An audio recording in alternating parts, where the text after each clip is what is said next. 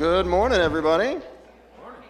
Welcome to Living Hope. Glad that you're here. I am glad to be back. I'm going to be popping this mask right back on as soon as I finish this. So uh, it was it. Like I said in the little uh, announcements video last week, it killed me not to be here with you on Easter Sunday. Uh, but uh, yeah, COVID was in our house, and now it's out of our house, and we're very thankful for that. I think I'm. I think I could have this off today, but it just seems smarter to, to leave it on for a while. So uh, we like to begin our services with this greeting Christians have been using for a long, long time. The Lord be with you. Thank you. Thank you. It's good to be here with you. Those of you gathered in the room, welcome to all of you joining us online, just like I was last week. We're glad that you're with us too. Uh, before, we, before we sing, could we bow our heads? Let's have a word of prayer as we start. Thank you, God. Thank you for loving us. Thank you for being with us. Thank you for welcoming us into this time to center our hearts and our thoughts on you. Uh, we are so grateful that we get a chance to lift up to you our, our thanks and our praise and to bring to you the needs that we carry with us into this time. God, we're so grateful that you meet us right where we live and that we don't have to put on a, a fake smile or anything else uh, in order to, to worship you. Uh, you meet us right where we are. You know what's going on in our hearts, in our minds today.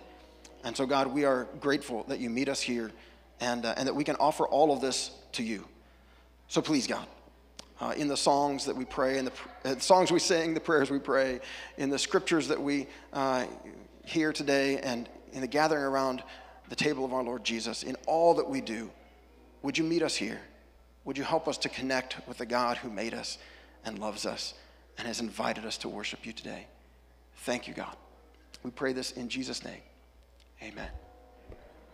Uh, well, if you're here in the room, if you're able, if you're interested, let's stand and let's sing.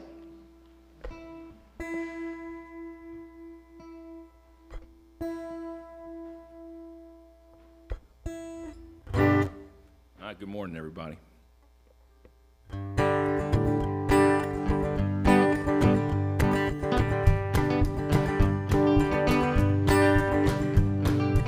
In my wrestling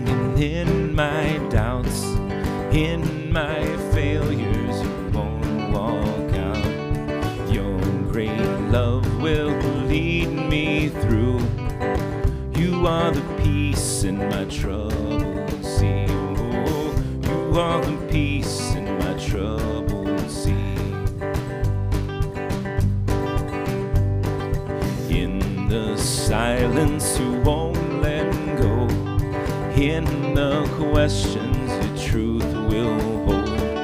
Your great love will lead me through. You are the peace in my troubled sea. You are the peace in my troubled sea. Oh, my lighthouse, my lighthouse, shining in the darkness. I will follow you, lighthouse. I will trust the promise. You will carry me safe to shore, safe to shore, safe to shore, safe. To shore i won't fear what tomorrow brings.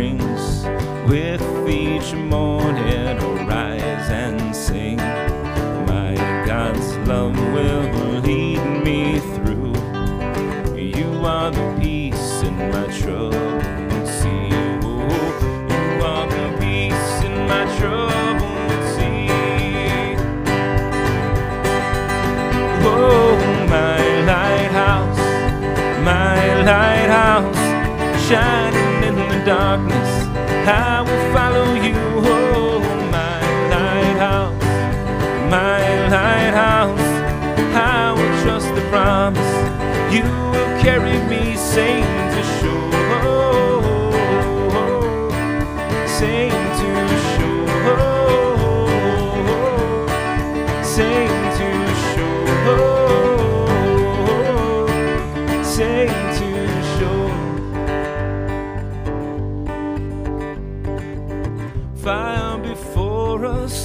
You're the brightest, you will before us you're the storms, fire before us. You're the brightest. You will lead us through the storms, fire before us. You're the brightest. You will lead us through the storms, fire before us. You're the brightest.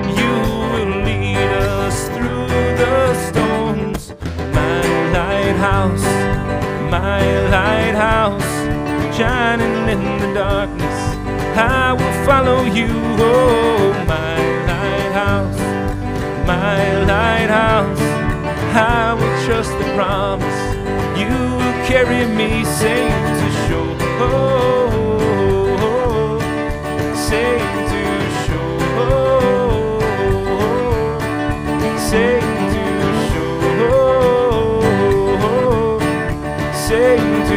Shore.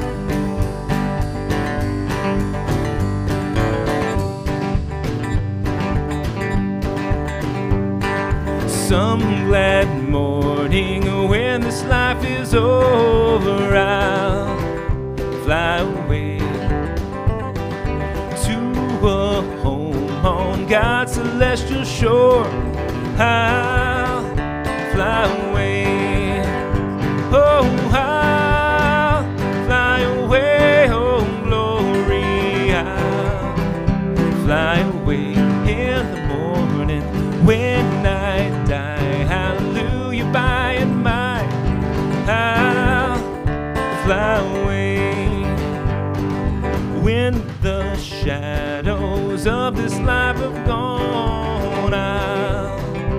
fly away.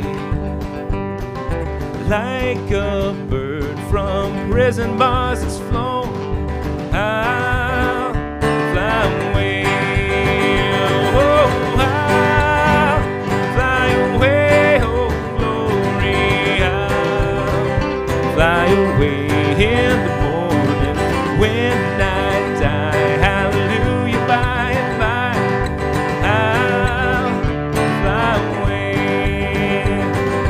Just a few more weary days and then I'll fly away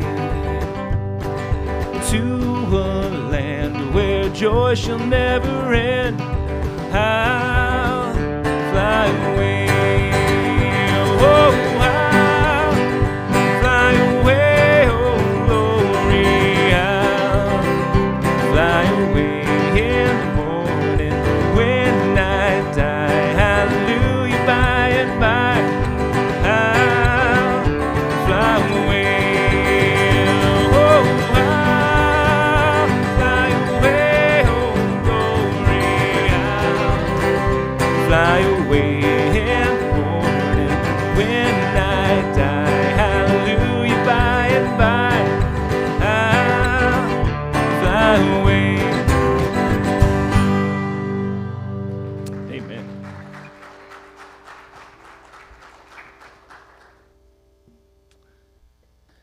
Read from the book of Psalms, uh, chapter 24, verses 8 through 10. The Psalm of David. Who is this King of glory? The Lord strong and mighty, the Lord mighty in battle. Lift up your heads, you gates. Lift them up, you ancient doors, that the King of glory may come in. Who is he, this King of glory? The Lord Almighty. He is the King of glory.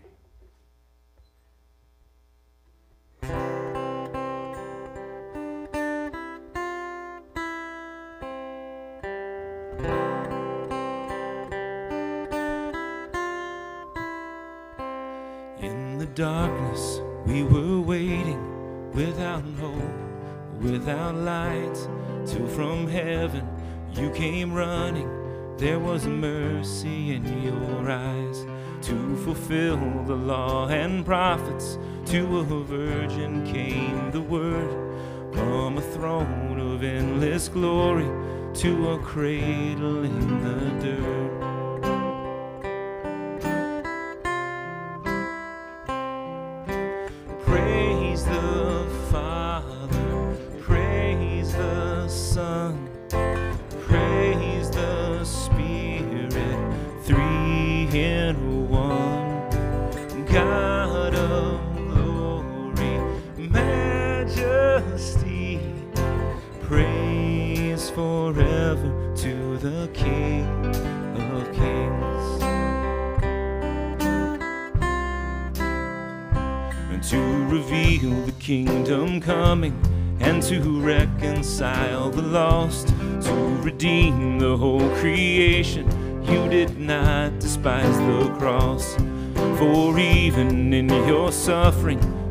To the other side, knowing this was our salvation.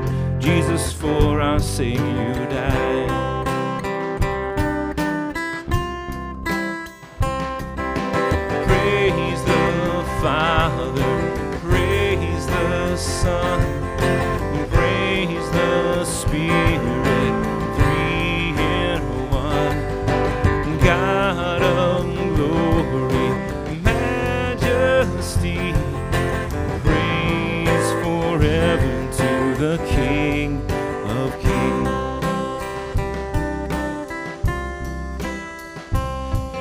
The morning that you rose, all of heaven held its breath till that stone was moved for good.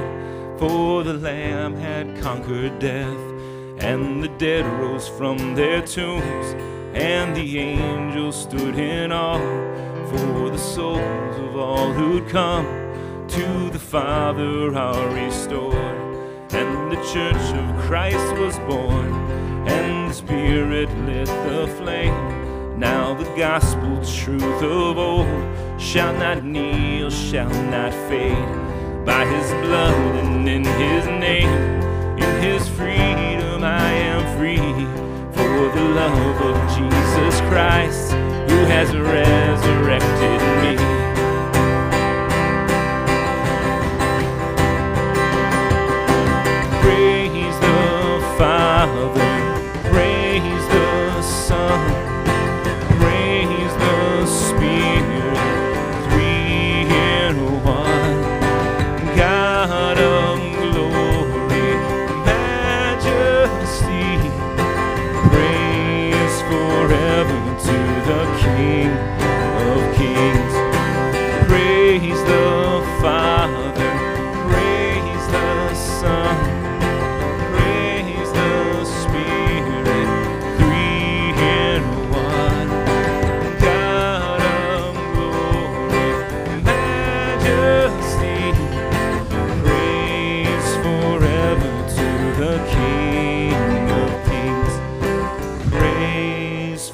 To the King of Kings.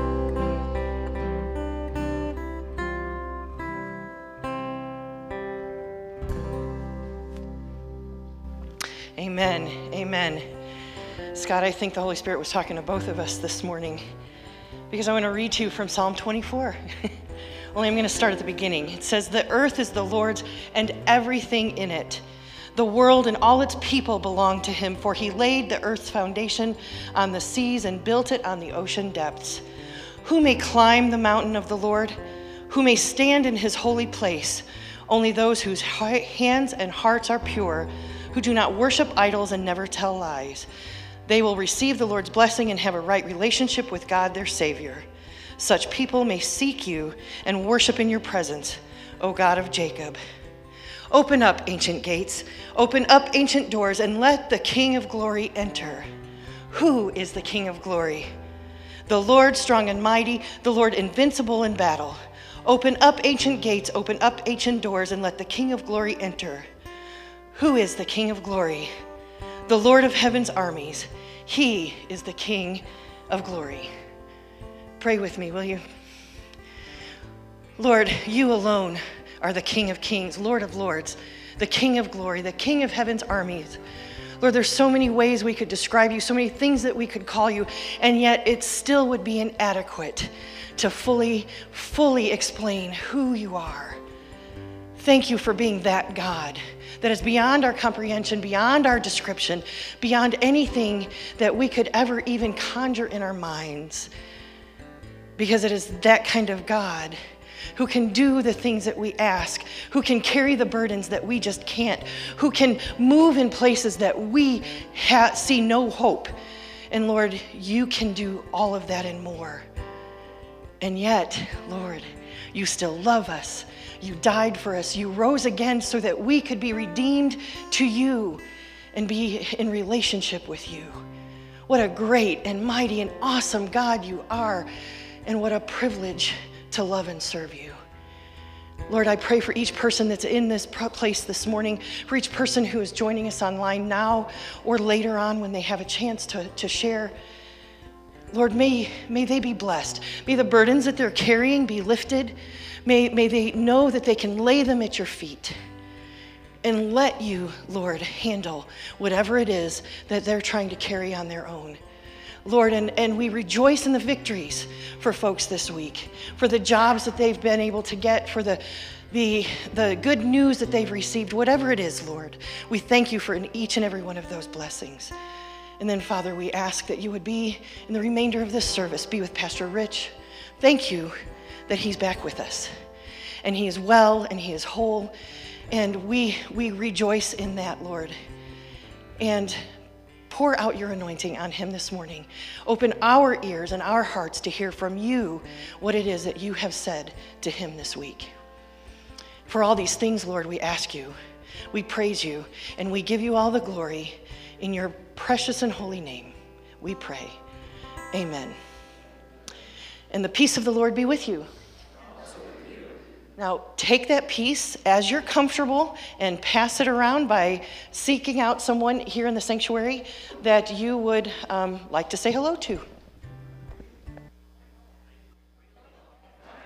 All right. And it is good to be back with you today. Uh, and, uh, and I appreciate the prayers for God's anointing and all of that that Pastor Judy just prayed for me. But uh, I, I, don't, I'm not bringing the message today. I told her that right after she prayed. She's like, oh, I knew that. That's right. Um, so actually, Jason Thomas, our youth director, uh, agreed to speak today, uh, in part because we didn't know how my health was going to go this last week. Fortunately, it went in a good direction. And um, Anyway, but I did want to just do quick announcements, all right? So if you got one of these when you came in, then you know that uh, right up at the top on the front, we put every week that you can connect with us by going to livinghope.info slash connect. Fill out a little digital connect card. Uh, you can give online too. Uh, if you're in the room with us, then just back there, there's an offering box you can drop offerings into. There's a spot there for a little green card. You can fill one out. I just had somebody this morning say, hey, I'm, I'm headed to a green card to ask you to pray for my sister, and she was kind of filling me in, but I need the reminder. So go ahead and write the note, drop it in the box, and then that way we can be praying for you this week. If you are giving, then of course you can continue to give to help the folks at Ukraine through Nazarene Compassionate Ministries. Uh, I would actually suggest if you go to their website, just leave the Ukraine off the end and hit ncm.org. And at the very top, there'll be a place where you can, you can give. That takes you right to the giving link. Or you can hit the learn more. And they've been giving updates on how it's going. There was one they just made a couple days ago. I just was reading it this morning. So if you go to ncm.org, stands for Nazarene Compassionate Ministries, you can learn more about the work that's being done to help folks uh, in the Ukraine and people who are refugees from the violence taking place there. Uh, let's see. Oh, in just a couple of weeks, we're, we're getting pretty close to May 21st. That's when we're going to have the, the global 6K for water right across the street. If you have not signed up yet, go to valpo6k.com. We'd love to have you join us. Invite a friend to join us, anything like that, because you will be providing clean water for kids in other parts of the world who don't have it. And it, it dramatically changes their lives, and all of a sudden they have access to clean water. And um, oh, and next Sunday, we're starting something that's uh, they've called it the half million mobilization because there are about a half a million people who are part of the Church of the Nazarene in the United States and Canada. And so there's about a half a million of us. They're trying to mobilize all of us to pray. So starting next Sunday and through Pentecost Sunday, which is June 5th, we're all, we've all been invited to pray, called to pray. We're going to talk about that more next Sunday. The message is if, if you love prayer, you're going to be like, oh, good, we get to talk about prayer. If prayer is something that feels foreign to you and you're like, I just don't know how to pray, good news, because we, we, are going to be helping you get into prayer and how, how to have those conversations with the God who loves you. So that all starts next week. And to help us with that, they've got a little prayer journal. The bad news is they didn't print a half a million of these. So, so we only ended up with about a dozen here. Uh, we're going to print some more ourselves, but if you want one of these, they're probably going to end up a little smaller print, the ones that we have to print ourselves. But so if you want one of these, I've got about a dozen of them. It's a little daily prayer journal. It's got a scripture and a thought and a spot to write down some things. I've got about a dozen. If you want to grab me after the service in the back, I can get you one of the one of the dozen that we've got. Otherwise, next Sunday when we kick this thing off on May 1st, then we will uh, we'll have a whole bunch more that you can take with you. But all right, I think that's all that I had to say something about. I'm excited to finally hear from Jason Thomas today. He's been our youth director now for several months, and uh, we haven't gotten we've gotten him up here to like you know do announcements or to pray a prayer, but yeah, you haven't gotten to most of us. The teens get to hear from him. You haven't got to hear from him. I haven't got to hear him like speak like this. So I'm excited. Come on up, man. Good morning. I'd much rather do this than announcements because those are generally a disaster. I always forget what I'm doing. So I'm going to lift this up here. Yeah. Oh. And you know what's you know what's really sad too is that this is taped. And I, I never really wanted a permanent record of me doing this. Because you know how it is when you look at yourself on video. You're like, what's going on with my hair? You know, and does my side profile really look like that? Do I sound like that? So, oh, I know I'm going to have to watch it eventually, but I really don't want to. But hey, it's really good to be here. Um, so, Pastor Rich and I talked about uh, what I would do today, and he's like, you know, it'd be a really good idea if you introduced yourself. And so that makes a lot of sense. And then I went on this weird tangent. I am going to do that, I am going to introduce myself. Um, but I went on this weird tangent where I started preparing a sermon for Job, and then I was like, whoa, pour some cream in that coffee, dude. They're just meeting you.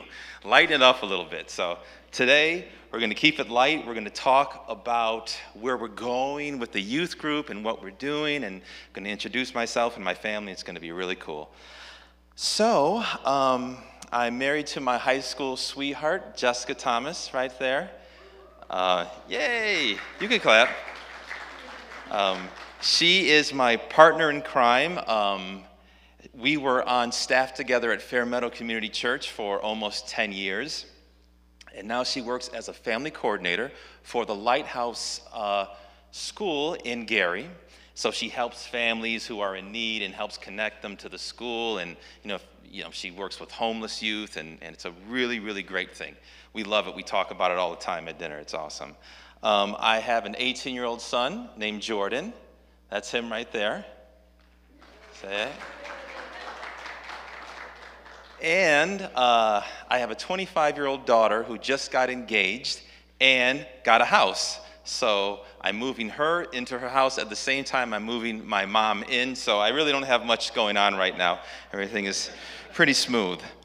Um, so that's my daughter Alicia. She'll be here for the second service with her fiance. So, my goodness gracious. Um, okay, I'll tell you a little bit about myself. Uh, I have a bachelor's in Bible from Lancaster Bible College. Uh, I love sports. I love baseball. I love fantasy baseball. If I were to marry anything other than Jessica, I would marry fantasy baseball.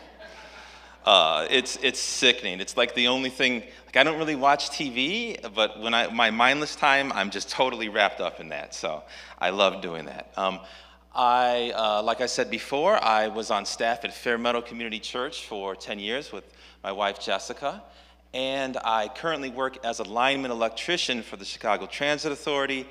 I will be retiring November 1st, 2024. Thank goodness. I've been doing that long enough. So I'm really looking forward to that. And I'm looking uh, probably start graduate study pretty soon and prepare for ministry after I retire. So um, I want to talk about my time at Fair Meadow for a little while.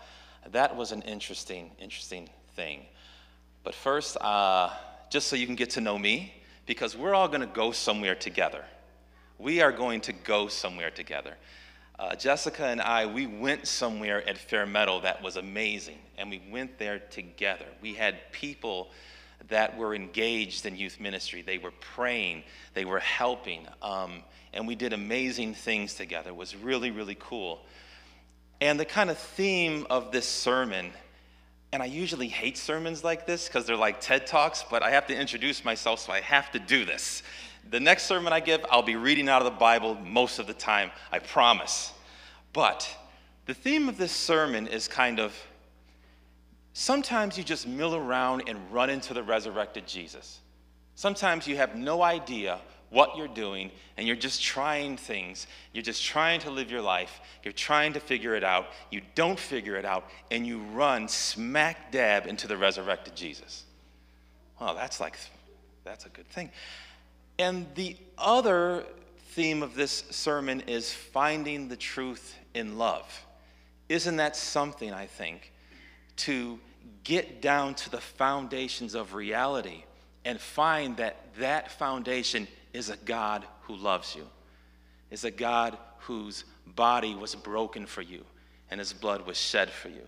And so last week, we celebrated the resurrection, but as Christians, that's what we do every single Sunday. We stress it a little bit more on Easter.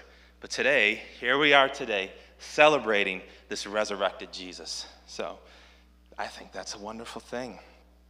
Um, I'm an adult convert to Christianity. Um, yeah, I was 27 years old when that happened. Uh, my journey, my spiritual journey, began as a child being raised as Jehovah's Witness, actually. So, yeah, and um, the, the main difference between Jehovah's Witnesses and us is that they don't believe that Jesus is God, right? They don't believe he's the second person of the Trinity. They believe that he was at one point in time Michael the archangel, actually. And so he eventually is incarnated into the man Jesus. For us, Christian believers, obviously, we believe that there's a trinity, that there are three persons, one God, one substance. So that's fundamentally the biggest difference between that. And I think at root, what causes this difference is that it's hard sometimes to accept the good news, how good it really is. Sometimes, uh, I'll give you an example. You know, before my grandma passed away, she was also a Jehovah's Witness. She told me, you know, I keep having this dream over and over. And there's this line there. I can't cross the line. Jesus is standing on the other side of the line, and I can't cross it. I was like, oh, okay, wow. Because it's hard to accept that you have a God that loves you like that, that you have a God that is willing to die for you. That is a really, really difficult thing, I think, sometimes to accept. And I think that's why we have a religion like that. You know, when we read the Bible, there are many clear indications that Jesus is God, right? Only God forgives sins, right? Jesus forgives sins. We know uh, the Word was with God and the Word was God. And they play around with that First John. They kind of change the, inter- uh, the interpretation. They insert uh, the indefinite article where it should not be, where the language doesn't cause, call for it. Um, so they do all kinds of different things. And I think the reason they do it is they can't accept that love. Can't accept that love from God and it's not easy. Um, I remember in my spiritual journey reading a Christian theology book way before I became a Christian and being shocked by the concept of grace. It, it shocked me. I'm like, you're going to give me something for free that I don't have to earn? That somehow, by virtue of my faith in you, you're going to change me from the inside out and, and I was uh, uh, at, at work and I was on my lunch break, and I took that theology book and I threw it in my tool bag. I was like, this is absolute nonsense. No way. And so it can be difficult to accept that. Um, and my spiritual journey really did begin. Let me preface it with this. Um, so I was uh, uh the end of June last year. I was installed as the youth director here, and my dad passed in that same week. My dad was as good and moral a guy I've ever known, but he doesn't like whining. Okay. I remember when my daughter busted her knee up really bad one time, and she was so proud that she didn't cry. My dad said, Good job, but you whined. Okay. So I'm going to tell a story that is kind of like, I know it's difficult for me to tell, but I have to, I'm not going to whine about it, I promise. So, um, but it is, you know, I'm sharing myself with you, and this, this is uh, some uh, difficult thing for me to talk about, but we're, we're going to get through it. Um, so, my spiritual journey really does begin when my very close friend and first cousin, uh, when I was 21 years old, he, he took his own life. And boy, oh boy, that was a doozy, you know. And you kind of find yourself really floundering like what in the world is going on? And you have this belief system that you were raised with and you realize that it's not helping you right? That every day feels dark and that you need something better in your life but you don't know what that could possibly be. And so what i did was i went to the library and i started to just kind of research things and i realized really quickly that I, I didn't know anything. Like, like very quickly, I was able to figure that out. And my first day in the library, I lost my childhood faith by just looking at the way people interpreted the Bible and realizing that the, the vast majority of the world saw the Bible in this same way, and even reading secular atheist scholars who would say, yeah, well, the Bible says that Jesus is God. And I'm like, oh my goodness, I'm in trouble. So, like, at my worst moment, when I, I've never even know I could be this, this sad, I lost my faith completely.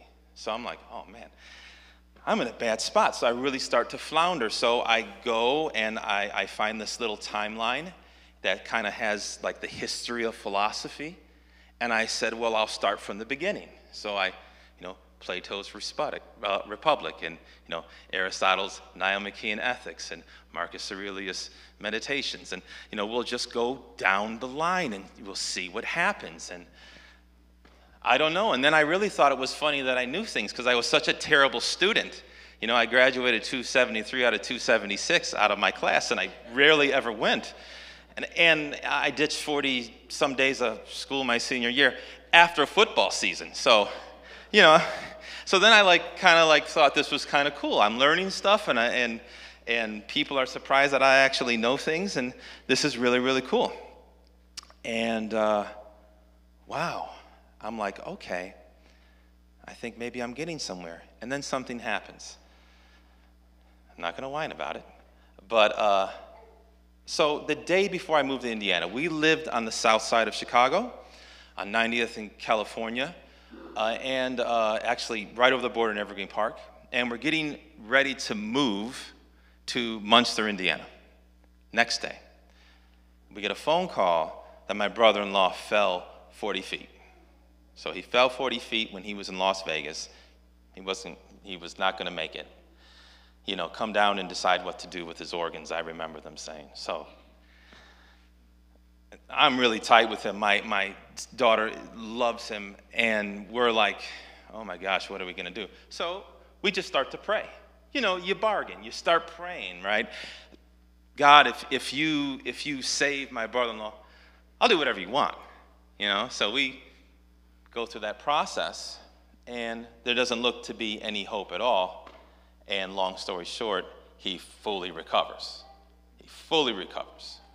So we're like, well, you know, what do we do now? So we moved to uh, Munster and we're living there for a while. And Jessica's like, hey, you know, we remember we made all these bargains with God, you know, because he was living with us for a while while he went to physical therapy to, to recover. And I'm like, yeah, yeah, yeah, I, I, I remember that. I remember that. So let's try to pick a church and go there. So the closest church to my house was Fairmeadow Community Church of the Nazarene. I said, okay, so we'll drive down there. So we drive down there. First day, I meet the pastor. Uh, he's an undergraduate in philosophy. Uh, we hit it off and we just start hanging out. We start hanging out. And, you know, I'm enjoying the service because you know, I'm learning things and it's fun, but there's like no way I'm ever going to be a Christian. Absolutely not. You know, uh, no way. I had all of these objections and these kinds of things. And uh, over time, you know, questions begin to be answered, and you're in Bible studies and these kinds of things. But I have no intention. No way. No way. And then, when I'm at uh, Highland Gyros one day, and I'm driving through the, the drive through, it hits me, and I go, oh my gosh, am I a Christian? I'm like, not me. Absolutely not. I'm not a Christian. I tried to talk myself out of it for like three days. Like I was sitting there talking to myself, I'm not a believer, I'm not a Christian. And then I got up one morning, I was like, You are. You're a Christian. You, you believe that this actually happened. Like, what in the world is that? And so, you know, the next Sunday, he never does an altar call, by the way. Our pastor at the time never did an altar call. The whole time I was there, I, we might have been there like eight months. He does an altar call that Sunday. So I go up and accept Jesus, and, and that's it. So that's kind of how I got in this mess, you know. Um, and I think that's kind of how it works sometimes. I mean, think how strange it all is. We have this body of literature, right? The Gospels and Paul's letters. And these, these, these letters and these Gospels come to us out of an experience of the risen Christ. That's the only reason that we have them. And it's strange how it all happens because it kind of begins, you know, the Gospels are written after Paul's letters. So it begins with Paul's letters. And for Paul, he's just a guy trying to figure it out. He's completely in the wrong direction, right? Um, as an observant Jew, he is completely offended by Jesus, right? He's completely offended. Deuteronomy 21 23 says, Cursed be everyone who's hanged upon a tree. And Jesus is hung upon a tree. And therefore, for Saul at the time, he cannot be the Holy One of God. He is somebody who was cursed by God. And these people that believe in this Jesus are blasphemers. And they have to be stopped, they have to be hunted down. And so we know the story he wants to bring them to Jerusalem to be tried and probably stoned to death. So I will say this I was in a better place than Paul. You know, in my journey, I was doing a little better than him. Um, so, you know, if your journey didn't start off that good, that's okay. That is all right. Because um, the person that wrote maybe seven, maybe 13, whoever you ask, books of the Bible started off as somebody who wanted to stone believers. So you're probably better than that. So don't worry about it. You're doing just fine. So, at any rate, and here's the crazy thing about this on his way to Damascus, he runs into the resurrected Jesus. He just runs right into him. It's, I have no idea, and, and, and I can't figure it out, and I cannot get my head around that fact because he didn't really figure anything out right? And he certainly didn't do anything to deserve that. You know, I never figured anything out. I never figured anything out. I just ran into the resurrected Jesus at some point. I never figured out anything. So, so Paul runs into the resurrected Jesus. And he says to him, you know, or Jesus says to, to Paul, Why do you persecute me? Right? Why do you persecute me? Paul has no idea what he's talking about. I didn't do anything to you. And then it hits him. My goodness. The people that believe in Jesus, they're his body. And for me to persecute these people, I'm persecuting Jesus himself. And from that experience comes our belief about the body of Christ, the the Gospels themselves come from a community experience. And so when you walk your Christian life, there's two things I think that are really, really important. There are many things, but two things I find extremely important. And that is you experience the resurrected Jesus, but you experience it in the context of the body. because I can have all the experiences I want as an individual, but my access, the holy place where I meet Jesus, is the body of Christ. And so it's this really, really kind of strange thing where all of these crazy things are happening because of r- people running into the resurrected Jesus. This is a really interesting thing. Oh my goodness. I can't. Okay. Okay, so bear with me. This is going to sound maybe a little strange, but as a youth minister, it's really important to me to contextualize the Christian faith. There are a lot of objections to it today, right? Um, and there are uh, a lot of people believing these days that we don't have any need for Christian faith. And part of that reason is I don't think people understand history, philosophy, theology, any of these disciplines. So, I believe Jesus is the answer. Absolutely, all of the time. Jesus is the answer. But history and science, philosophy, theology, all of these things give us the depth of the question. And so when I'm dealing with youth, I want to make sure that they feel free to answer to ask any question they want and we will explore it, right? And I like to give them examples of the power of the resurrection sometimes in history. Okay, so I'm going to give you a little bit of an example here. So there's a guy, a very um, uh, famous historian named Tom Holland, not Spider Man. I had a hard time finding this video because everyone's only Spider Man videos came up, okay?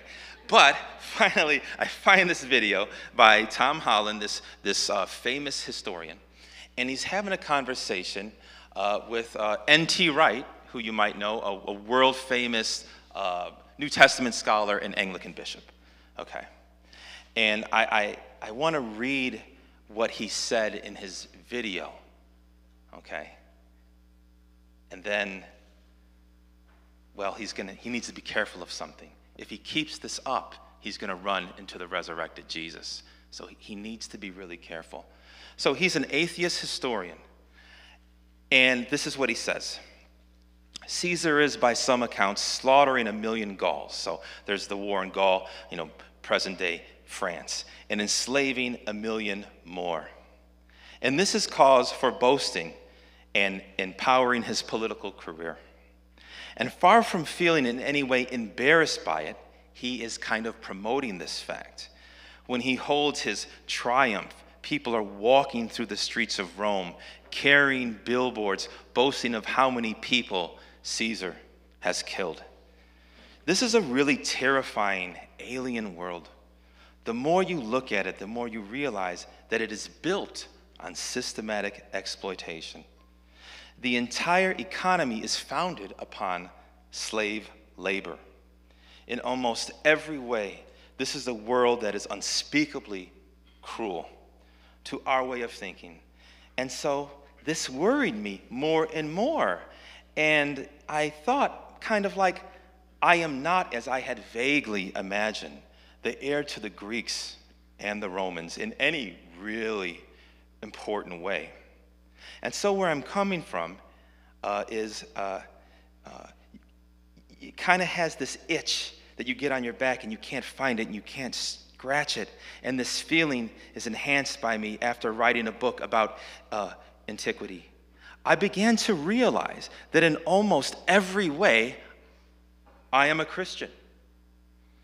I began to realize that Paul, although a much less familiar figure to me than Cicero, with a small body of literature, somehow explains the moral structures of our modern world.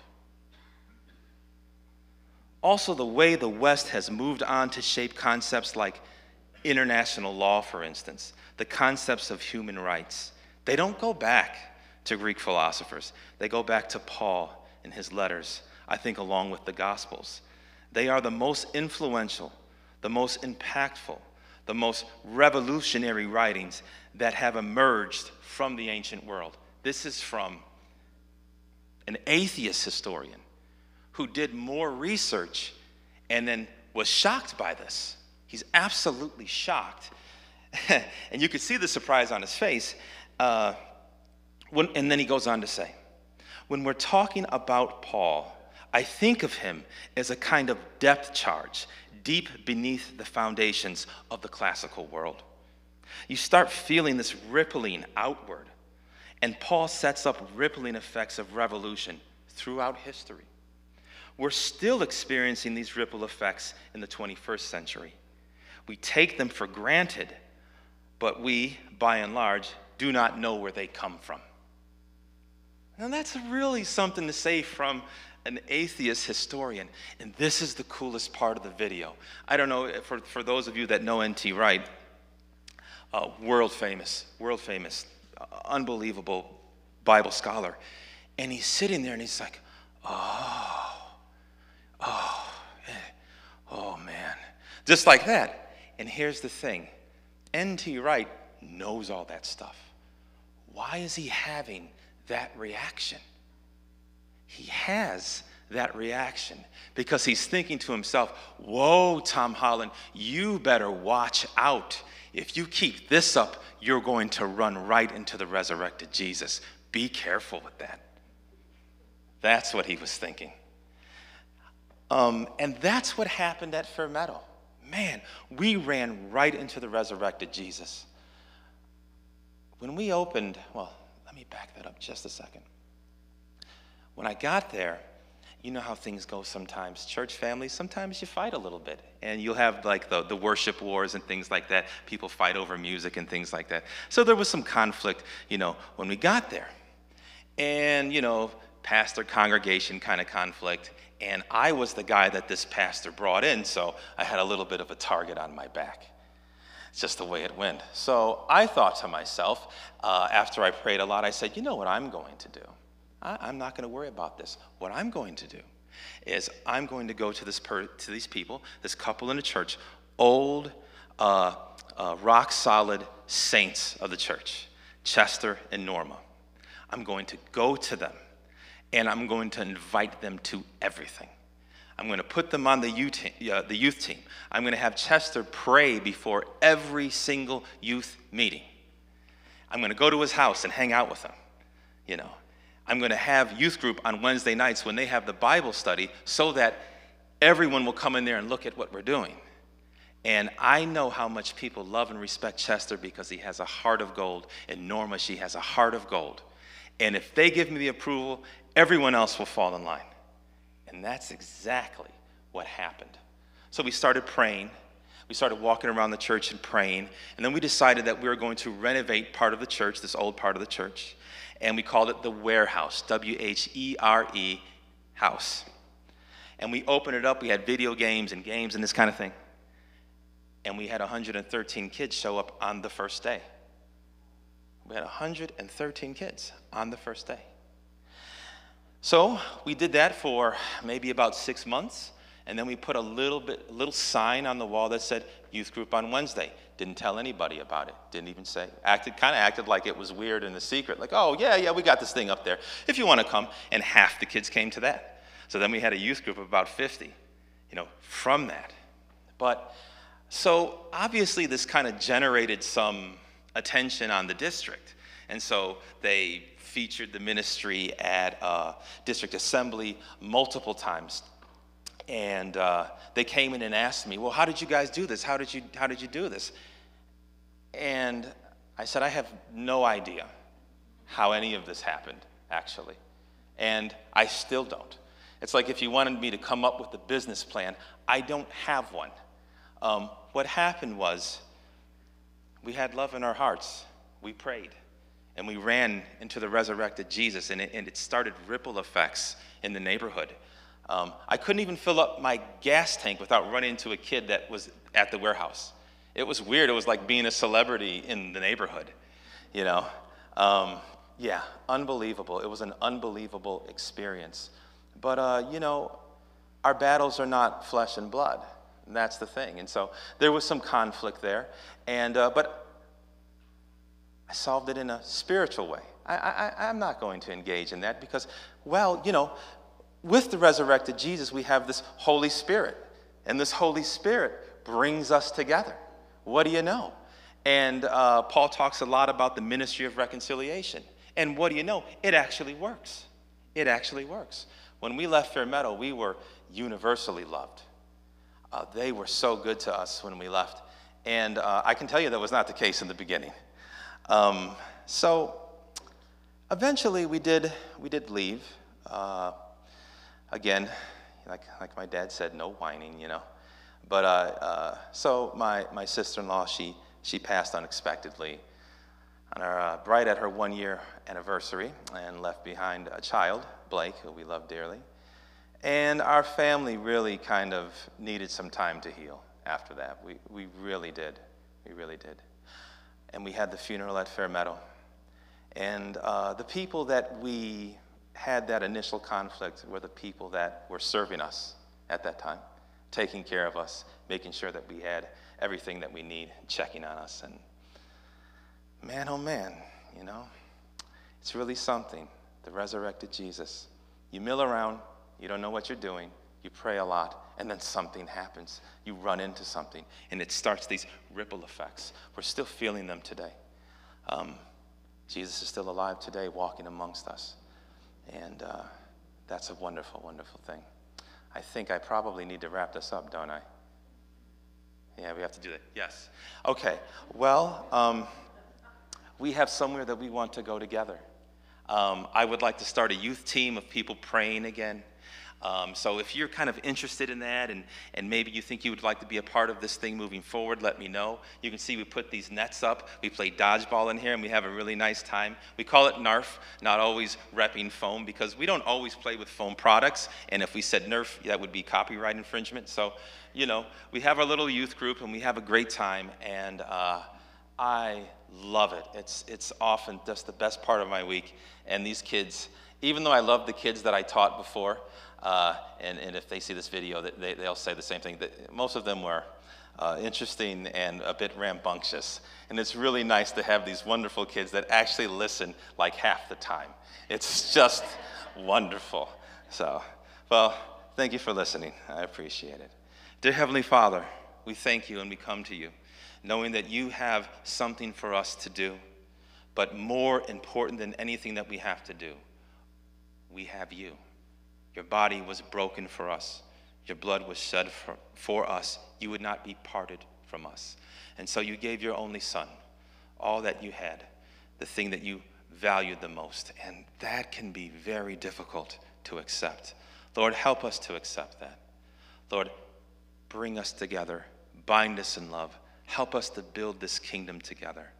We thank you, we love you, we praise your name, we give you the glory. We pray these things in the name of Jesus Christ. Amen. Thank you, Jason. Uh, the musicians are going to come up as we, uh, as we pray together the prayer that Jesus taught us. Can we get the Lord's Prayer up there? Yeah. Our Father, who is in heaven, hallowed be your name. Your kingdom come, your will be done on earth as it is in heaven. Give us this day our daily bread and forgive us our trespasses as we forgive those who trespass against us. And lead us not into temptation, but deliver us from evil. For yours is the kingdom and the power and the glory forever and ever. Amen. Amen. We're going to have a chance to celebrate communion here before we go. Uh, I'll be here with the, with a basket of bread and a cup of juice. And as we sing, you're invited to come forward, take bread from the basket, dip it in the juice, and eat it, and return to your seats. It's open to all of us who are saying yes to Jesus today. Uh, like Jason just said, it doesn't matter what your journey has been uh, up to this moment. Uh, if today you're saying yes to Jesus, if today you're like, well, I, I think I believe this, I think I, I really do trust in the love of God that would send his son Jesus, who, who died on the cross for me and who rose again so, so that I can be free. If, if you believe that today, you're, you're welcome at his table. Um, now, if you're not comfortable coming up and receiving the elements here, uh, I think on the tables we do have the little uh, cups. You can peel it back and get to the bread, and peel it back and get to the juice while we sing. But, and then, uh, and after we celebrate communion and bless you, and we go, then uh, hopefully you'll stick around because I forgot to say what's on all these tables. If you've missed the last couple of weeks, we're going to assemble some crisis care kits that are going to get sent uh, eventually over to the folks in Ukraine. And so we're going to do that right in between the services. So, uh, but right now, let's let's sing and let's celebrate. Above